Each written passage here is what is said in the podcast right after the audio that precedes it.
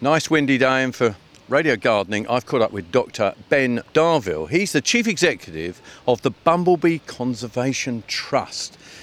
Uh, now, Ben, bumblebees, we hear a lot about them, we hear they're in decline. I mean, how serious is that problem?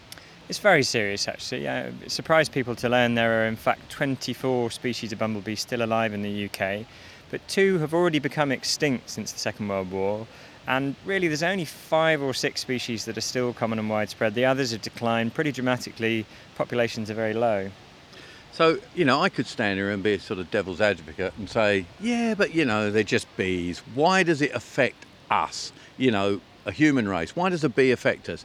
You know, okay, we can say, well, we could hang on to that bee because, you know, it's a lovely little bee, but does it affect us?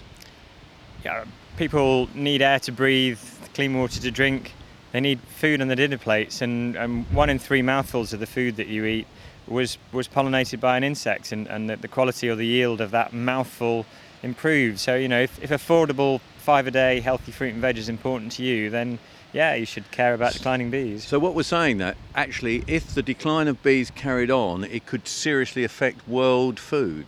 It, it, it could. It would it would decrease yields. It would push prices up. Um, in areas of, of China, the situation's got so bad that they're sending small children out with paintbrushes, climbing up fruit trees, hand pollinating the flowers. Um, hasn't got that bad in the UK yet, but you know, can you imagine trying to get asbos up trees with paintbrushes? I don't think it's going to work. I like it. I like the idea. So we we hear a lot about how um, you know you can you can look back and you can say farmers have changed things. We're seeing less of that now. I mean, if you look at just the roadsides alone, we do less cutting of roadsides, less use of uh, insecticides as well as far as farming and particularly roadsides.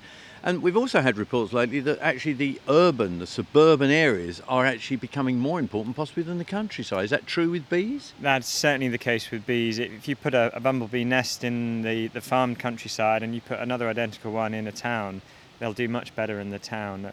If you, if you take a walk in a typical bit of countryside, you're hard pressed to find many flowers. Um, you know, the, the, nature of farming has meant that a lot of fertilizers put on the ground that causes crops and grasses to grow very, very vigorously, but it's actually quite bad for wildflowers. So anyway, anything that can be done to, to help put the wildflowers back in the countryside will help bees. So it's, it's a mixture of wildflowers and then flowers that we might plant in their own gardens. That's right. I mean, the nice thing about this story is that it is something that everyone can do something about at home. Uh, just through the, the, the, plants they plant in their gardens. If there's something that provides nectar and pollen for bees uh, from spring, Marchish, through until maybe October, um, you know, just pick a sequence of plants so there's always something there. I guess you have to think a bit like a bee maybe if you're walking around the garden centre, look to see what the bees are choosing and, and, and, pick one of those up and put it in your trolley. That sounds an easy way of buying. Just going back onto the bees, we've talked there about obviously people have hives of bees to produce honey. Uh, can we actually top it up by increasing the hives of hun- honeybees, or do we actually still rely on perhaps uh, bumblebees and those single bees as well? I think I think like most things in life, variety is important. Uh, different bees have different length tongues, different shaped faces. They're good. They're well suited for pollinating a range of flowers. And honeybees are important, but I think the the figures are something like maybe 66 to 90% of pollination is done by wild pollinators. Those are your bumblebees, your wild solitary bees, and hoverflies, and so on. So we don't want to put all of our eggs in the honeybee basket. I think, yes, we want to support the honeybee industry, support hobby beekeepers, but we shouldn't turn our backs on our wild pollinators to, to help out with pollination as well. So what you were saying is look at flowering plants that bees are attracted to, but not just in the summer, look at the spring as well.